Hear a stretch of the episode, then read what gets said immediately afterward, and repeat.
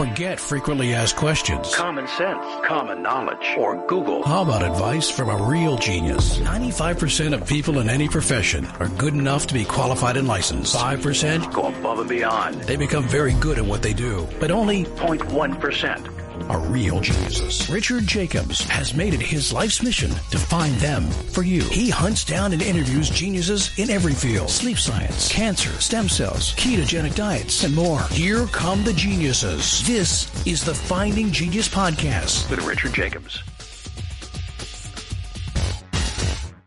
Before we begin, a note from our sponsor. I'm Richard Jacobs, Executive Director of the nonprofit Finding Genius Foundation and host of the Finding Genius podcast. In late 2016, I was rear-ended at 65 miles an hour by a truck on the highway, which sent me off-road into a ditch. The impact of the collision gave me a concussion and other injuries. At the hospital, a CT scan showed that I had thyroid nodules, which turned out to be cancer. It was then, when I had a biopsy of my neck, that I realized even if I was a millionaire, I wouldn't want a second or a third biopsy due to the pain and the invasiveness of it. And appointments at that time for thyroid experts were three to six months out, and I was worried about dying now, even if that was irrational. So because of this, I've decided to raise money to conduct a literature review on steroids on the causes of anxiety and depression, a condition that affects well over 50 million people in the United States and hundreds of millions worldwide. Our goal is to create a codex, a guide that reveals all possible treatments for anxiety and depression for people that live with the condition or for loved ones that have it, as my wife and my son do. To find out more about our fundraiser, visit findinggeniusfoundation.org and click on current initiatives. And now to our guest. Hello, this is Richard Jacobs with the Finding Genius podcast, now part of the Finding Genius Foundation. I have a Professor Brian Hooker. He's part of Simpson University, and we're going to talk about uh, an analysis of health outcomes in vaccinated versus unvaccinated children and other issues. So, Brian, thanks for coming. Thank you so much for having me, Richard. It is uh, great to be on your show. I have looked at some of your other guests and I consider it an honor to be counted among them. I also want to include, just in, in terms of my background, that I am currently Chief Scientific Officer of Children's Health Defense, which is the organization that's headed up by Robert F. Kennedy Jr., that is very concerned about children's health and issues like vaccine safety, 5G, GMOs, the environment, and so forth. And uh, I just started in that role, and I'm very excited about that. I'm taking a brief sabbatical from the university for about a year so I can work directly with Children's Health Defense. Yeah, no, that's excellent. Yeah, i am familiar with uh, with some of the issues that CHD is you know working on, and uh, they are working on really important issues. Tell me about how you ended up working with CHD and what's been your background in medicine. Well, my background is actually in biochemical engineering, and so I've been a biotechnologist. I, I got my PhD back in 1990, and I've been in the biotechnology industry uh, ever since, both as a researcher at a national laboratory and as a university professor. I got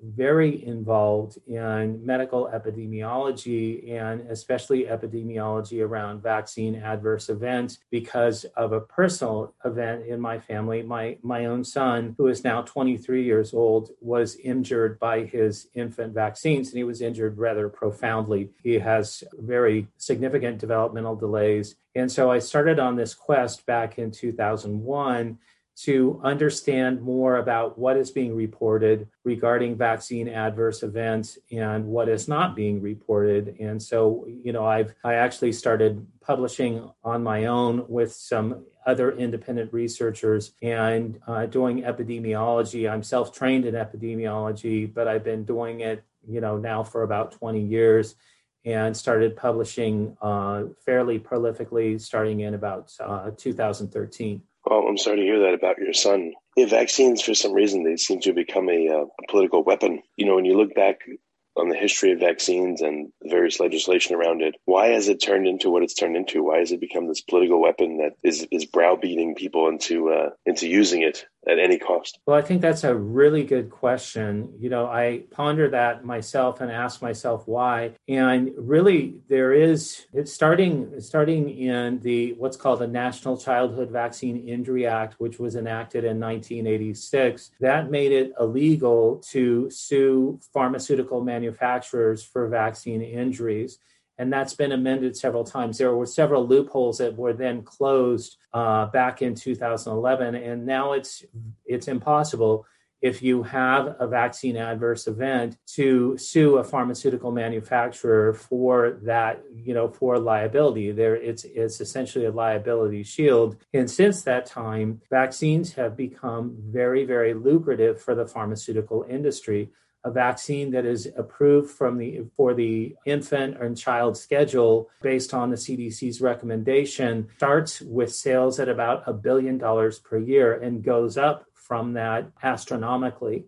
You know, the vaccination industry is about in the United States alone is about a 50 billion dollar industry and that's going up significantly with the advent of the different COVID 19 vaccines and the massive sort of population wide uptake. So it's really, really big business. And when you look at pharmaceutical industries historically, they haven't been interested in the best health for you know the citizens and residents of the United States. They've been interested in the bottom line, and that is how many vaccinations can be administered. How can we increase uptake of vaccinations?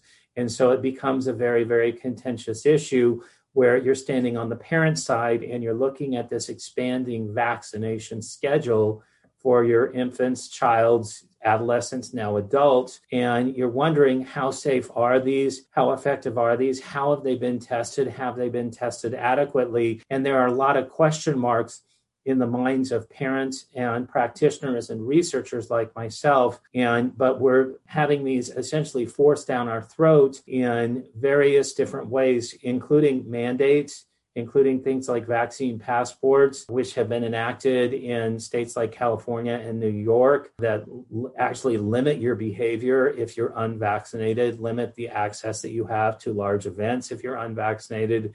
And so you're right, absolutely right, that this has become a very politicized and very contentious issue. I mean, do people not see if you are forcing something on somebody and you're saying it's safe and effective, yet you can't sue the companies that make it and they make all these rules that, you know, it has to be done, it has to have, I mean, do most people say, hmm, well, they wouldn't have done that unless it's really important? Or does that arouse suspicion in people? I believe right now we're at a time, Richard, where this is arousing much more suspicion in people. And if you look at the uptake of the COVID 19 vaccine, President Biden wanted the um, uptake among adults in the United States to be at 70% by the 4th of July, which was yesterday.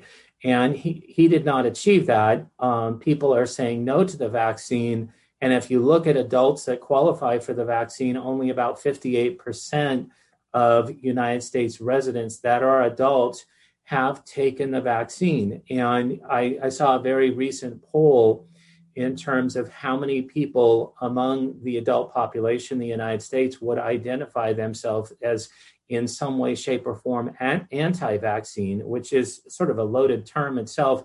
But the, the polling said that fully 22% of those polled would identify themselves as anti vaccine. And that's a real growing number.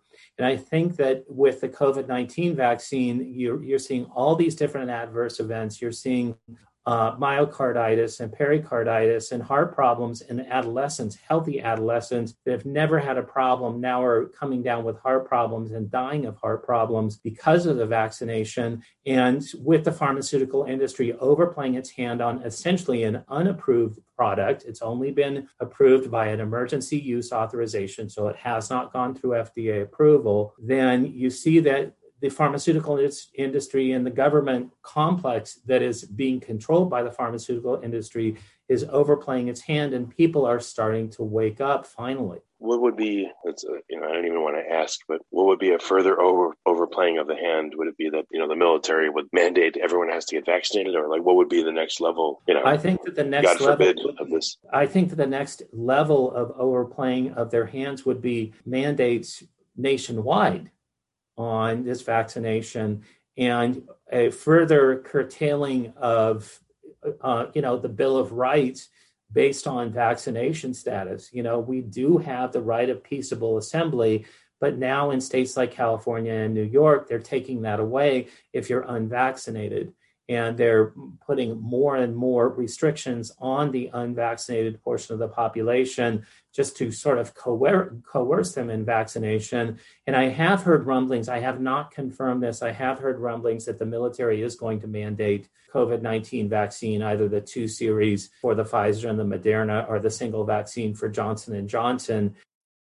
Before we continue, I've been personally funding the Finding Genius podcast for four and a half years now, which has led to 2,700 plus interviews of clinicians, researchers, scientists, CEOs, and other amazing people who are working to advance science and improve our lives and our world. Even though this podcast gets 100,000 plus downloads a month, we need your help to reach hundreds of thousands more worldwide. Please visit findinggeniuspodcast.com and click on support us. We have three levels of membership from 10 to $49 a month, including perks such as the ability to see ahead in our interview calendar and ask questions of upcoming guests, transcripts of podcasts you're interested in, the ability to request specific topics or guests, and more. Visit findinggeniuspodcast.com and click support us today. Now back to the show. And so that really, you know, that would further the overplaying of their hand. And I think more and more people, uh, you know, there have been walkouts at hospitals and hospital uh, corporations who have mandated vaccines. They've had employees just up and quit, and or you know, threatened of being fired. But people are are sacrificing their jobs and saying, "My health is more important. I do not want to take this vaccine. I do not trust that this vaccine is good for me." And so, you know, I, I think you're absolutely right that as more and more mandates are foisted upon us, then more and more people are going to start to wake up and really look at this closely and look at you know sort of the the conundrum that you're in when you take an unapproved product where you have a complete liability shield if you're injured what do you do so why are all these um, corporations and hospitals and schools and all that? Why are they all? I don't know. Is is there enough information out there? Should anyone choose to look about the actual safety and efficacy of any given vaccine, especially the COVID ones, or are they just toeing the line? Are they not looking? Like, what? Why is this happening? Well, I think that there's a backlash. You know, if you listen to the official talking heads in the government, if you look at look at individuals like Anthony Fauci and Francis Collins and you know the different people you know the director of the CDC her name eludes me right now but the different people that are recommending you know massive uptake of the COVID-19 vaccine in order to prevent the spread of COVID-19 then you know they're they're saying things that are just not really true. You know, the COVID 19 vaccines, as approved, have not been tested and not been shown to prevent transmission of COVID 19. And you're having individuals who have received the vaccine who are coming down and getting sick with COVID. You know, so the, the vaccine is not preventing what it's supposed to prevent. But yet, if you listen to the talking heads, they will say the absolute opposite and say that we have to achieve a certain amount of coverage, whether it's 70% vaccinated, 80% vaccinated, 90% vaccinated, in, in, in order to re, you know, reach this level of what's called herd immunity in order to contain and control the virus. Well, herd immunity is not going to happen when you have a vaccination product that doesn't prevent transmission of the disease. It's just, it's a fallacy.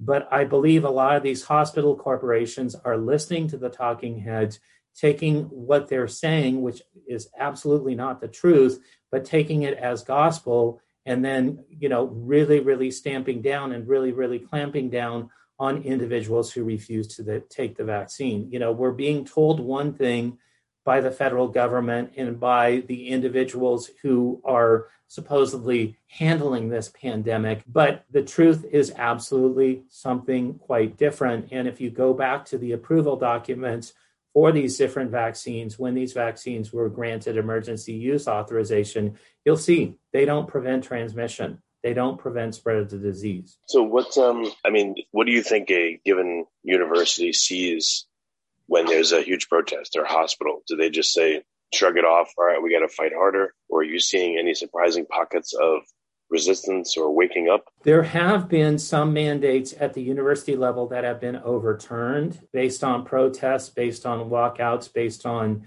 civil disobedience. And that's been good. You know, there have been letter writing campaigns, you know, in order to get philosophical exemptions from university mandates. I can't, I don't want to go into the individual universities and university systems but I do know that even in the state of California now you can you know there are ways that you can exempt yourself from the COVID-19 vaccine requirement where those ways did not exist. And it's partially because of, of a strong letter writing campaign partially because of litigation that has occurred. And so you know there are some entities that are are looking at you know these protests looking at these people who are refusing to get the vaccine. If you like this podcast please click the link in the description to subscribe and review us on iTunes. And they're they're starting to come around. However, there are hospitals and hospital organizations that are not, that are just, you know, basically saying we close the door on anybody who will not get the COVID-19 vaccine. I live in a small county in Northern California, and very, very early on, the county said that they were going to mandate the flu shot for all healthcare workers. This was prior to the COVID 19 vaccine. And there was such an outcry from the medical community saying, no, I don't want to get a flu shot. No, I don't get a flu shot as a matter of course. I don't approve of them. I don't think that they're uh, appropriately tested. And the and the county that I live in actually backed off and said, no, we you know we rescind our our requirement that healthcare workers receive a flu shot. So it can work. You know, if there is an okay, outcry. So that, that's good. When people fight back, things can get done. Exactly, exactly. I, I never want to discourage somebody from fighting back in terms of taking something and ingesting something into their body that they don't feel comfortable with because it's not properly tested or maybe it's uh, due to religious reasons because some some of these materials are are derived from aborted fetal tissue. You know, regardless of what the reason is, then we should have autonomy over our own bodies on what we put in it, and and we shouldn't have to be told by the federal government and mandated you will put this into our body. I mean that really violates the nuremberg code. Yeah no i agree. It referenced in your bio that you've worked with unvaccinated populations how does anyone find them? I mean i would think that they need to be in like in a witness protection program tac. How do these people exist and live to be you know 2030 with zero vaccines and where are they? You know i don't want you to reveal it but I mean, how, how do you find these people? No, I love the way you phrase that. You have to make me laugh that these are people that are in witness protection programs. What has happened is individuals, you know, I've done research. I've published, oh, probably 13 or 14 papers in epidemiology specific to vaccine injury. And I've had practitioners, you know, physicians and other individuals contacted me and said, you know, in my practice, I'm friendly to unvaccinated families. I don't, I won't kick out a family in my medical practice who is not vaccinating. And you know, maybe they they go to public school and have some type of exemption from vaccination. Uh, maybe they go to private school or homeschool, and uh, so you do find these pockets of children and I published two such studies. The first study came out in May of 2020 in the journal Sage Open Medicine. And in that particular study, I think I had about 600 unvaccinated children. And then I, have just recently came out with a new study last week in the Journal of Translational Science, where we also had unvaccinated children. And in that, in that particular study, again, we had over 600 children who had never received a vaccine but yet we're old enough to receive a diagnosis of, say, ADHD, autism, allergies, ear infections, gastrointestinal issues, and so forth. So um, they do exist, these, these pockets of unvaccinated children, and they do exist nationwide. I've, in my first publication on which I would consider a comparison of vaccinated and unvaccinated children, we looked at three medical practices in the United States and in the second publication, we also looked at three different medical practices. So I know of at least six medical practices in the United States where there are pockets of unvaccinated children. So you would think that, you know, based on all the propaganda that these children would be horribly sickly and most of them probably wouldn't make it to adult adult age because uh, they didn't have any vaccinations. But w- what do you actually observe? What we observe is that looking at specific diagnoses that are made by medical professionals the unvaccinated children are healthier. Okay. And I want to frame that in the context of the diagnoses that we've looked at. We've looked at the rate of uh, the incidence of developmental delays in vaccinated versus unvaccinated children. And children who are unvaccinated have uh, about two and a half times less diagnoses of developmental delays. We've looked at allergies and asthma, and the rate for allergies and asthma is around six times. So if you look at the vaccinated population, they're six times more likely to get diagnosis diagnosed with allergies and asthma versus an unvaccinated child. For autism, the rate of autism in the unvaccinated is about five times lower than in the vaccinated population. And then for things like ADHD and ear infections, the rate is the rate that you see in the vaccinated group is over 20 times higher than that of the unvaccinated group. And when we talk about ear infections, these are chronic ear infections, individuals who may have three ear infections or more over a rolling 12 month period. And then also ADD, ADHD is relatively unseen in the unvaccinated population. There are a few cases here and there, but in the vaccinated population, we see that it's about 20 times higher. And so, given that context, we're seeing that the unvaccinated children, when you look at chronic disorders, disorders that are not necessarily the infectious diseases that we are protecting against in vaccination, the unvaccinated children are much healthier. Yeah, that's, some of those uh, comparisons are amazing 20 times lower. That is correct. Five times. I, I mean, yeah, that's insane. It is lower. You know, we we did test and we want to see if vaccines were preventing the diseases that they're supposed to prevent. And in general, yes, that is happening. In the last paper I did, we looked specifically at chickenpox. Individuals who are fully vaccinated were 10 times less likely to get chickenpox compared to those that were unvaccinated. Unvaccinated children are not protected against chickenpox, so they're susceptible to chickenpox. So, but but in terms of the calculation of health versus lack of health, since no one appears to be, well, almost nobody appears to be studying unvaccinated people, there's no addition to the calculus of, okay, this will prevent you from getting chickenpox, but it, it increases your risk of ADHD or other problems 20 fold. If people knew the real calculus, they would probably say, uh, I don't know. Right. No, I appreciate that comment. You know, when you look at the overall health, and it's something as a parent, I've been screaming about to the authorities since 2001. My son was vaccine injured in 1999. I started to engage officials in the CDC in 2001.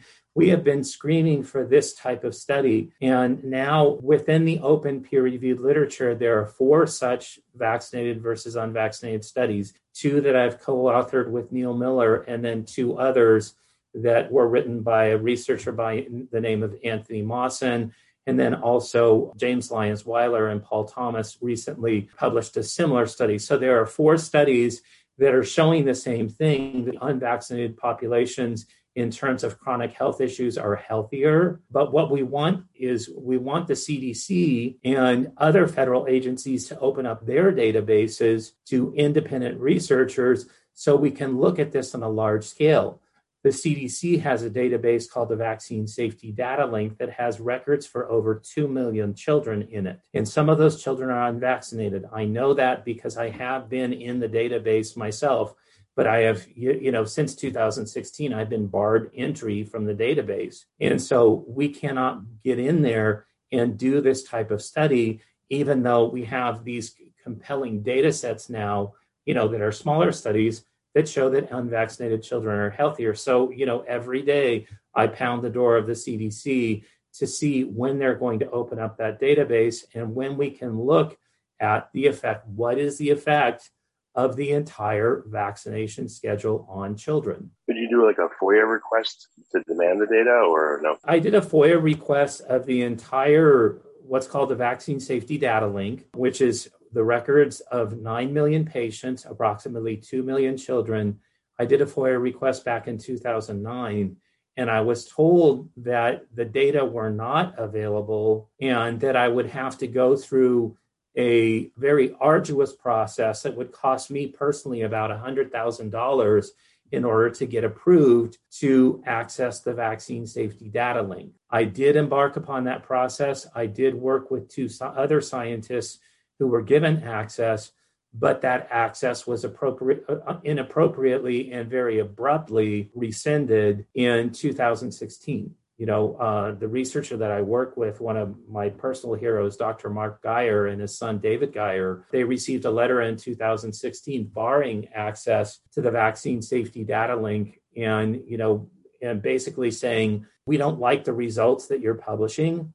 They're showing that unvaccinated children are healthier. And so, you know, we no longer have access, and there are no independent researchers that currently have access to that particular database. Can you get your access restored or just all doors are closed to you right now? Like what's happened when you tried? If you tried? All doors are closed. We are pursuing some legal remedies, but quite frankly, you know, I've been in this battle since 2001. I get tired and and I also don't have inexhaustible financial resources, but it's something that we are interested in in children's health defense you know, it's one of the reasons why I've published on these smaller data sets using practitioner data from different medical practices is to at least force the issue and then force our way back to open the VSD. So so my shorter answer to this is it's still in the works. You know, we're working in the background to do that. It is a very, very onerous task. And, you know, I don't have a whole lot of hope that we'll be able to get into the database into the near future. So do you think with the uh, the huge push for COVID vaccines, do you think that's, it seems like it's waking up more people, but do you think that that push is going to overwhelm the current state of vaccination now and make it even, even more draconian? Or do you think that forces will push back and they'll reset things maybe back to a more reasonable level? What are your thoughts? My hope is that as the COVID 19 pandemic wanes, that a lot of this will go away. But unfortunately, the COVID 19 vaccine is extremely lucrative. It is made in these companies in the United States that have received approval from these vaccines. They have made five of their chief officers billionaires. Okay, all of a sudden, overnight, because the COVID-19 vaccine gets approved, five of the executive officers in Pfizer, Moderna, and Johnson & Johnson become instant billionaires. And so, you know, this type of money talks and this type of money is addictive. Somebody that becomes a billionaire overnight wants to stay a billionaire. And so I think there's tremendous pressure by the pharmaceutical companies to continue the push for COVID 19 vaccines and now COVID nineteen boosters, you know that they're going to come back. You know the the the thing that I envision, you know, in horror, is that the COVID nineteen vaccine becomes a yearly vaccine like the flu shot, and you know once it's then F- fully FDA approved, which will be somewhere in 2022, 2023, then it will be added to the schedule. And the thing that scares me about this is that the number and level of vaccine injury that we've seen from the COVID 19 vaccine is unprecedented. You know, the COVID 19 vaccine is overwhelming all the databases that are used for reporting vaccine adverse events, namely the CDC's vaccine adverse events reporting system is being flooded with you know there have been over 400,000 reported adverse events to COVID 19 vaccines in the United States, including 6,000 deaths. And this is, you know, it's unprecedented. It's it's overwhelming the system.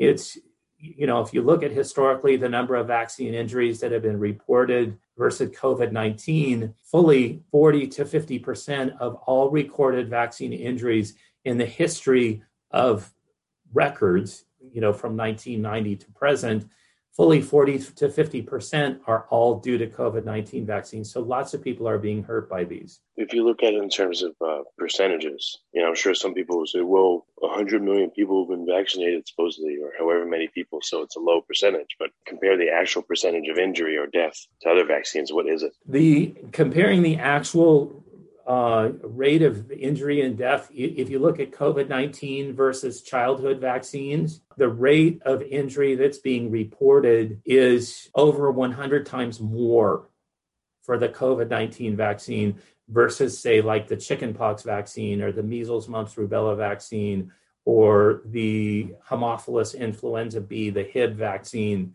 You know, we are over you're you're seeing the rate of injury that's over 100 times more and you're also seeing you know untested technologies like the messenger RNA technology that's being used in the Pfizer vaccine and the Moderna vaccine, it had never been used prior to COVID 19. You know, so all of a sudden, the United States population becomes the test subjects or the guinea pigs or, you know, these untested vaccines. And they're finding that the messenger RNA persists in the body for a much longer period of time and it migrates to the organs and it is causing a significant amount of damage because it encodes what's called the COVID 19 spike protein. And the spike protein literally will cause clotting, massive clotting, and also access into cells and tear apart human cells directly. And it will do this in the organs. And you're seeing a lot of organ failure adverse events due to the COVID 19 vaccine including heart failure in adolescents, which is the new, you know, that that's the new frontier. We want to get the vaccine approved for adolescents, which it has been, and then also for small children. Okay, so it's causing yeah, it's insane. amount of yeah. What they're going to do is, oh, how can we make the vaccine better for children instead of oh, we shouldn't have given it to children? I know what they're going to do. It's, it's terrible. So, what do you think there's going to be long term effects, or are these all acute problems with the vaccine? I think you're going to see both acute and long term effects from the vaccine because the, the, the vaccines themselves encode for the spike protein. And the spike protein is, you know, it, it's, it mimics the same spike protein that sits on the actual COVID 19 virus. And that spike protein causes organ damage.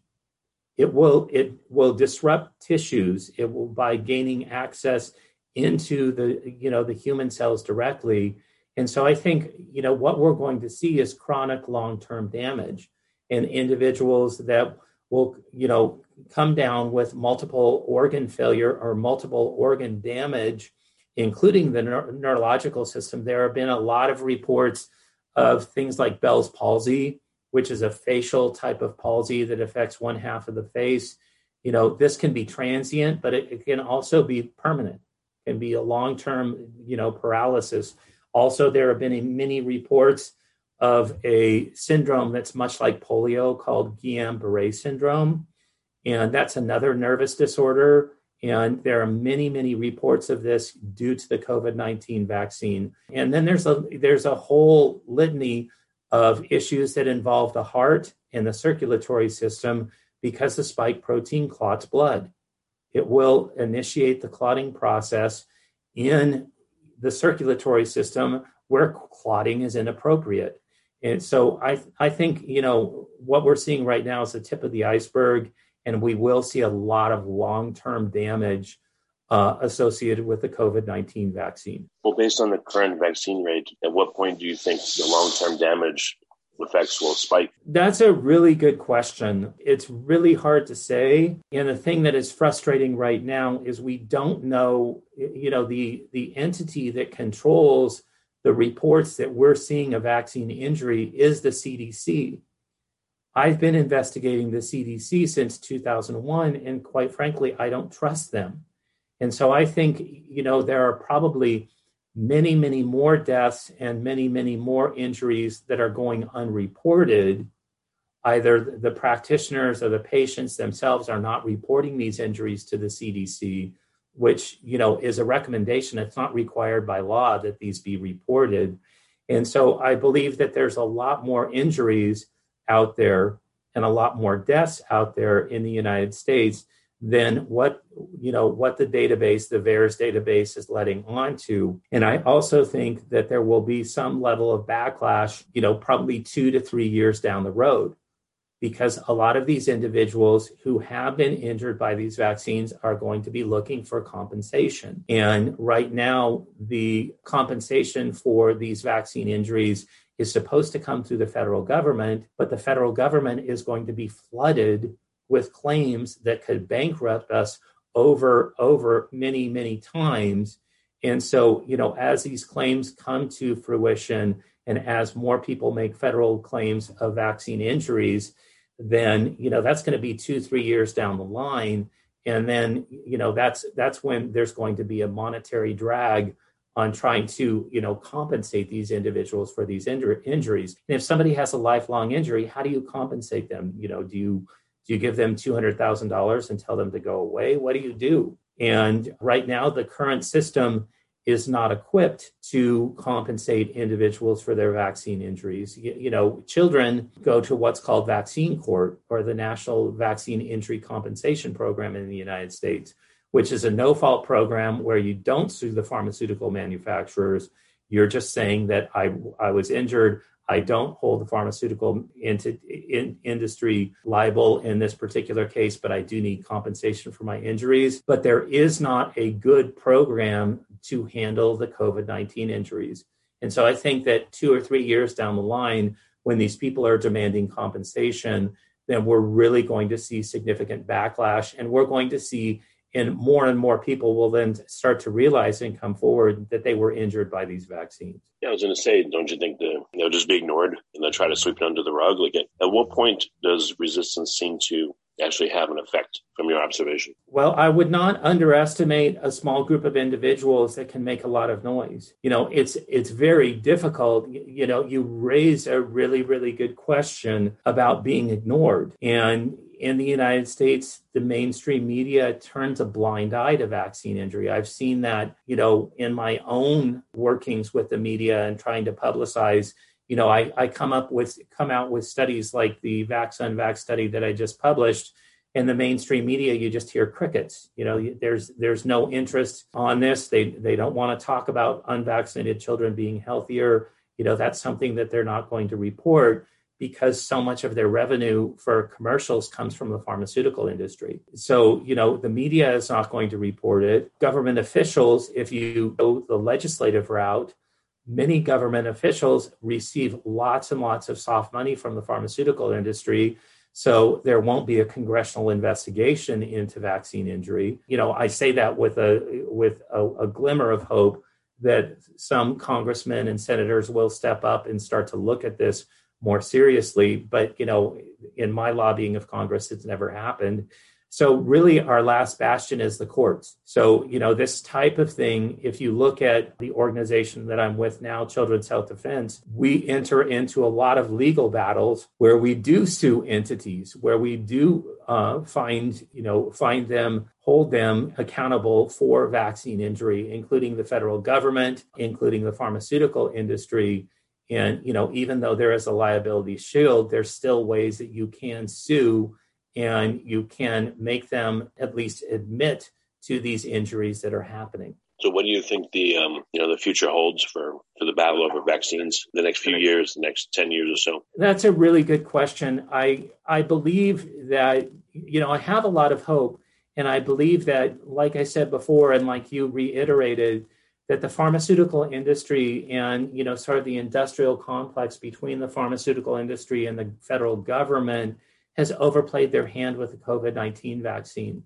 And so when we have a critical mass of 22 people, 22% of the population who now identifies themselves as anti vaccine, then you can achieve a lot more than you can with 1 or 2% of the population, maybe where their ch- children were injured by the infant and childhood vaccination schedule. And so I have a lot of hope that these issues will be overturned, that there will be unanswered questions where people will demand answers. And I really think that the last bastion in order to accomplish this is the courts. And as these court cases come to fruition, and as individuals are being held accountable, you know, if a state mandates a vaccine and somebody gets injured by that vaccine, then the state should be held liable for that injury. They were mandating an unsafe product in the first place. And so this is the basis for legal action. And I believe as these legal actions become more publicized and cannot be avoided by the mainstream media, then I have a whole lot of hope for the future. My hope is also that these draconian mandates will be overturned, that will, people will be very, very loud in their own state legislatures where these some of these mandates are being decided at the state level and things like vaccine passports will be banned you know across the nations. Many many state legislators um, have already enacted bans on vaccine passports. And so you know we're seeing traction in you know some states like alabama missouri uh, south dakota north dakota ohio who have enacted legislation to ban vaccine passports Um, so as this spreads, I have a whole lot of hope for the future on that. You know, but my conversely, you I always am looking over my shoulder, and you have to be wary, even to protect my own family. You know, how are they? How are they going to? You know, will they tie vaccine mandates to social services for my son? You know, who is developmentally disabled? Will they tie this to tax benefits? Will it be tied to my employment? And so you always have to be looking over your shoulder in terms of these types of mandates and how the mandates can sort of squeeze the living daylights out of you until somebody concedes and they get the vaccine or they get fired or they lose benefits or whatever. What do you think will happen with places like universities, let's say, that, that mandate them and then a significant number of people get injured? Can people go after the universities if not the, uh, you know, the manufacturers of the vaccine? Are they protected or? The manufacturers of the vaccine are protected. However, that liability shield can be taken down through legislative action. But I believe 100% you've keyed in on something very important that these universities, if they're mandating an unsafe product, then they can be held liable. Okay. And that's one of the reasons why some universities have backed down is that when an attorney writes a letter and says, okay, you mandate this vaccine, if my client is vaccine injured, we're coming after you, then that type of action talk. And so, you know, I, am glad to say my own institution is not mandating the COVID mandating the COVID 19 vaccine. It's made it uh, optional. Okay. You know, they are recommending it but you do not have to you do not have to get the vaccine to attend here at my university. And what we're also finding is some students are leaving universities because they don't want to get the vaccine. So they're transferring to other universities that do not have the mandates in order to avoid that vaccination. So people are actually voting with their feet. Even recommending though essentially it's the practice of medicine. I don't know, or is that a too weak an argument? You know, if a university recommends and someone gets a vaccine and gets injured, well, they recommended it and they're not a medical facility. They're not a doctor. I think you have a really good point. I'm not an attorney. So, you know, I, I don't know how this plays out in court. You know, the, the I do not take lightly what I say as a scientist because people are going to make medical decisions perhaps based on what I say as a scientist. And so therefore, you know, recommending an unsafe product to me is treading on really really shaky ground. And so even making, you know, a specific recommendation or recommending something just because the CDC says it's safe or the FDA says that oh it's approved by emergency use authorization I, I I, I think you have a very, very strong point there. Well, very good. Brian, what's the best way for people to find out more about your work and about Children's Health Defense? Where should they go? The, the best thing to do is go to children'shealthdefense.org. It's just all one word, Children's Health Defense org and um, then check out there there's a daily newspaper called it's an online newspaper called the defender and you can just click on the defender from uh, children's health defense main website and you can get up to date information. You can get up to date information on what i'm publishing you can get up to date information on what's going on with the COVID 19 vaccine and other issues that involve specifically children's health. And then also, if you want to see my latest paper, uh, the best thing to do is just Google the Journal of Translational Science and then go to Impress articles and you'll be able to see the article that I just published with Neil Miller. But I do highly recommend children'shealthdefense.org. They it's the the site is updated with a whole set of new articles every day. And you know it's it's taking into account the tally of things like covid-19 vaccine injuries. And it's a really really good place to stay up to date. Excellent. Well brian thank you for coming on the podcast. I appreciate it. You're very welcome. It's been my pleasure richard and godspeed to you and what you're doing in in telling the truth and um, not avoiding people who might seem a little controversial like myself. I do appreciate the interview if you like this podcast, please click the link in the description to subscribe and review us on iTunes. You've been listening to the Finding Genius podcast with Richard Jacobs.